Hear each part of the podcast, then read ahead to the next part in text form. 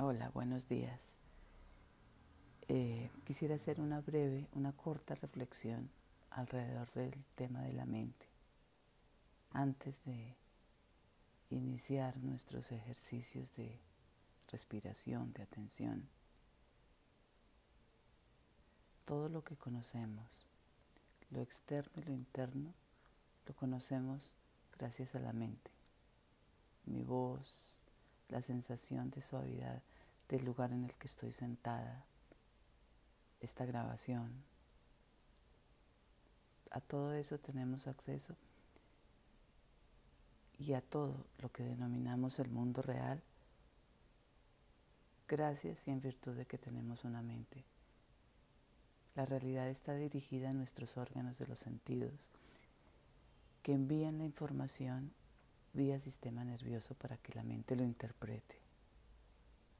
Tenemos conciencias en torno a nuestros ojos, a nuestros oídos, a nuestra piel. Si no fuera por eso, mm, quizá no podríamos conocer el mundo. Si tuviéramos órganos sensoriales distintos o más desarrollados, percibiríamos lo que conocemos como realidad de una manera totalmente distinta. Si fuésemos un pez, una mariposa, un caballo, por ejemplo, tendríamos órganos sensoriales distintos que percibirían la aparente misma realidad de manera totalmente distinta a como nosotros la percibimos en este momento. Entonces acá cabría preguntarse, ¿qué es más real? ¿Qué es real y qué no es real? O cuál realidad de las percibidas por las diferentes especies, por decir algo, es más real. Incluso dentro de la misma especie, si yo fuese una física nuclear o una eh, bióloga subatómica, quizá uno percibiría la mesa, por decir algo, de una manera muy distinta. Para nosotros, la mesa es básicamente sólida. Pero para un físico nuclear, eh, posiblemente es básicamente espacio vacío. Pero nuestros sentidos no la perciben de esa manera. Toda la realidad que percibimos es pasada a través de nuestros órganos de los sentidos. Es filtrada por nuestra conciencia sensorial y es luego interpretada por nuestra mente. Esto es fundamental para entender algo que nos va a ocupar, algo que es el centro de, estas, de estos ejercicios de atención.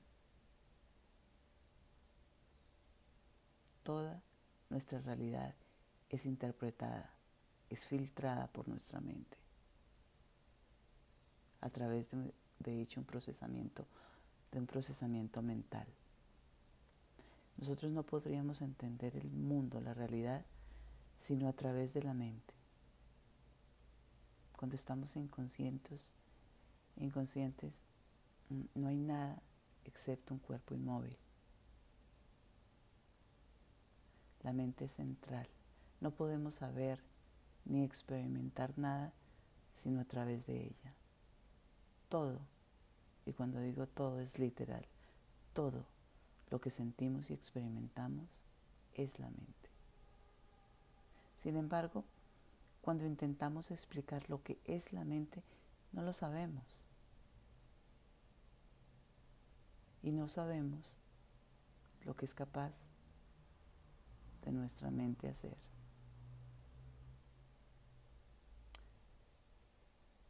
Absorbe, procesa e interpreta los datos externos de la realidad a través de procesos cognitivos que son muy complejos. Pero nosotros ignoramos profundamente lo que ella es. Gastamos millones, invertimos mucho tiempo. La revolución cognitiva lleva, de hecho, ya casi 70 años explicando esos fenómenos de pensamiento, esos fenómenos de pensamiento que son fenómenos complejos. Hay una industria multimillonaria alrededor del cuerpo, de mantenerlo en forma, de regresarlo a la juventud con el paso de los años. En eso se invierten millones de dólares.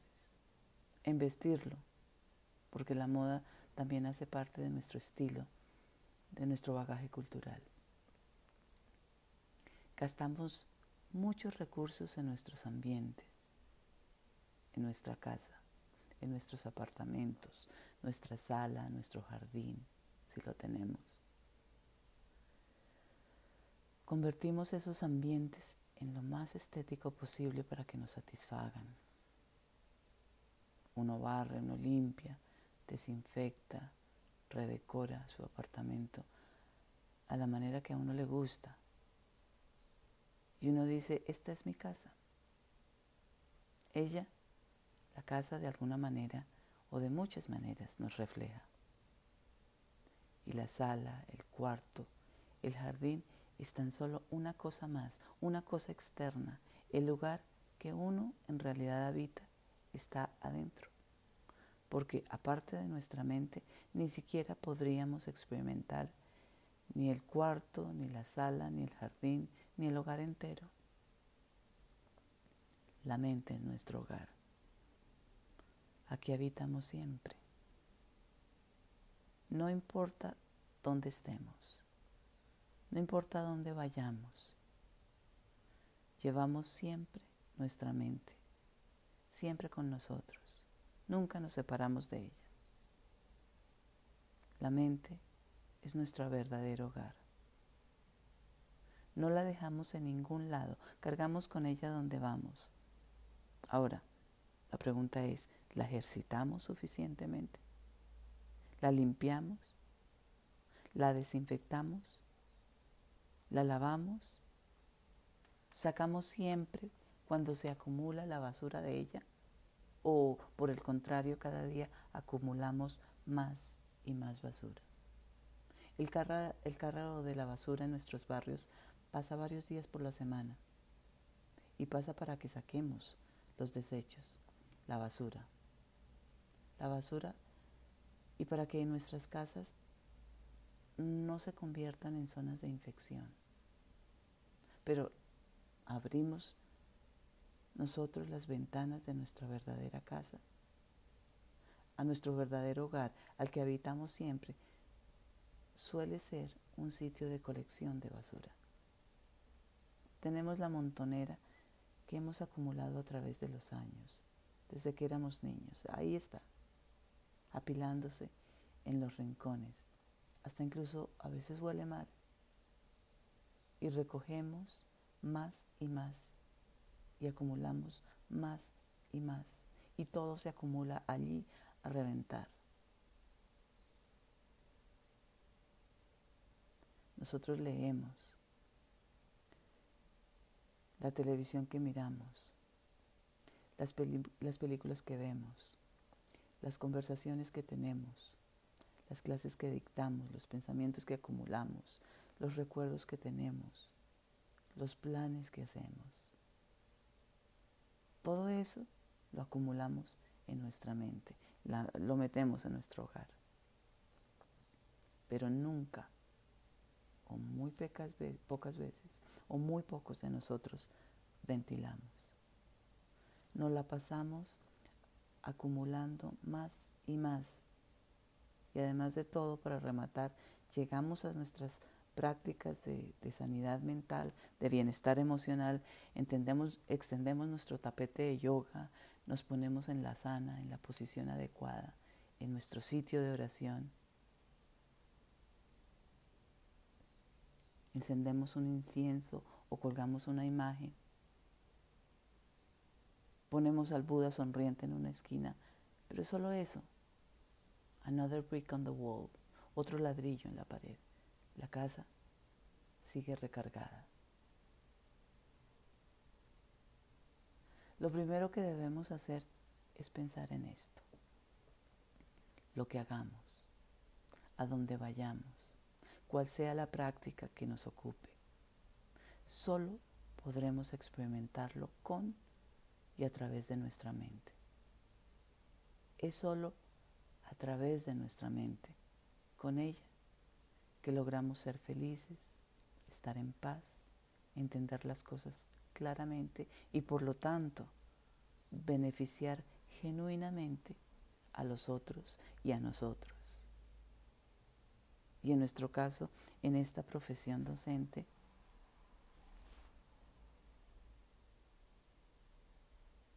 mi última reflexión, mi última aserción, genuinamente beneficiar a otros, adquiere un significado especial.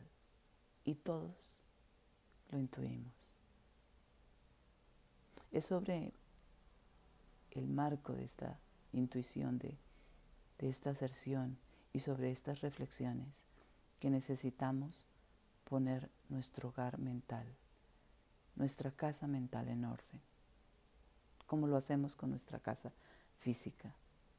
Si sabemos que está llena, desordenada, plena de basura, lo primero que necesitamos es abrir la ventana y sacar al menos parte de la basura. Creo que eso es físico sentido común. Carece de sentido seguir llenándola de cosas hasta tanto no hagamos una limpieza, al menos inicial. Muchas de las cosas en nuestra mente son útiles. Son los indicadores de nuestro progreso cultural, de nuestro progreso tecnológico. Pero la gran mayoría son desechables, estorban, nos impiden el descanso y aumentan la melancolía de una manera inútil. La depresión, como el Zeitgeist, disculpen mi alemán, como el espíritu del tiempo, no sirve agregarle ambrosías a un vaso lleno y esperar una cura milagrosa. Hay que desocupar el vaso. Hay muchas maneras de comenzar, de comenzar eh, la organización de la casa, la puesta en orden de la casa. Ciertamente hay orientaciones espirituales de todas las profundidades y de todas las aproximaciones, con varias formas de purificación. Existe la terapia psicológica, en también varias de sus manifestaciones, y todas esas formas, con la actitud necesaria, pueden efectivamente funcionar. Personalmente, y esta es mi opinión, y puesto que la mente lo es todo en el filtro por cual eh, por el cual experimentamos la realidad, es el vehículo, lo que se llama el mundo real. Lo que realmente uno necesita hacer es conocer el vehículo, el filtro. Necesitamos conocer nuestra propia mente. Porque de, ella, de la mente, sabemos muy, muy poco. Necesitamos explorar la mente. Aún la psicología como herramienta es muy intelectual. Difícil, por no decir menos, encontrar un programa de psicología que entrene verdaderamente al psicólogo en observación mental, ni siquiera en el pensamiento. Bueno, hay teorías, hay definiciones, hay paradigmas, hay proyectos de investigación, pero ¿qué es el pensamiento? ¿Realmente hemos visto un pensamiento? Ante la pregunta, ¿qué es un pensamiento? La primera respuesta es, eh, yo pienso que el pensamiento es, yo pienso que, pero ¿qué es? ¿Cómo se siente? ¿Qué forma tiene? ¿Ocupa un lugar en el espacio? ¿Es desplazable? La siguiente pregunta sería, ¿quién piensa? La primera respuesta que viene a la cabeza es, yo pienso. Bueno, yo pienso, yo quiero, yo tengo, yo siento, yo, yo y yo. Pero ¿quién es yo? No existe un libro, no hay una teoría, no una aproximación que devele esta pregunta, a menos que experimentemos el yo como respuesta. Nadie la tiene. No la tiene el psiquiatra, ni el cura, ni el lama, no la tiene el gurú. Le pueden dar dirección a la respuesta. Se puede responder con palabras. Pero nadie lo puede hacer por uno. Uno tiene que hacerlo por uno mismo. Y aquí es crucial todo lo que uno haga. Uno no debe contentarse solo con la palabra, con la teoría.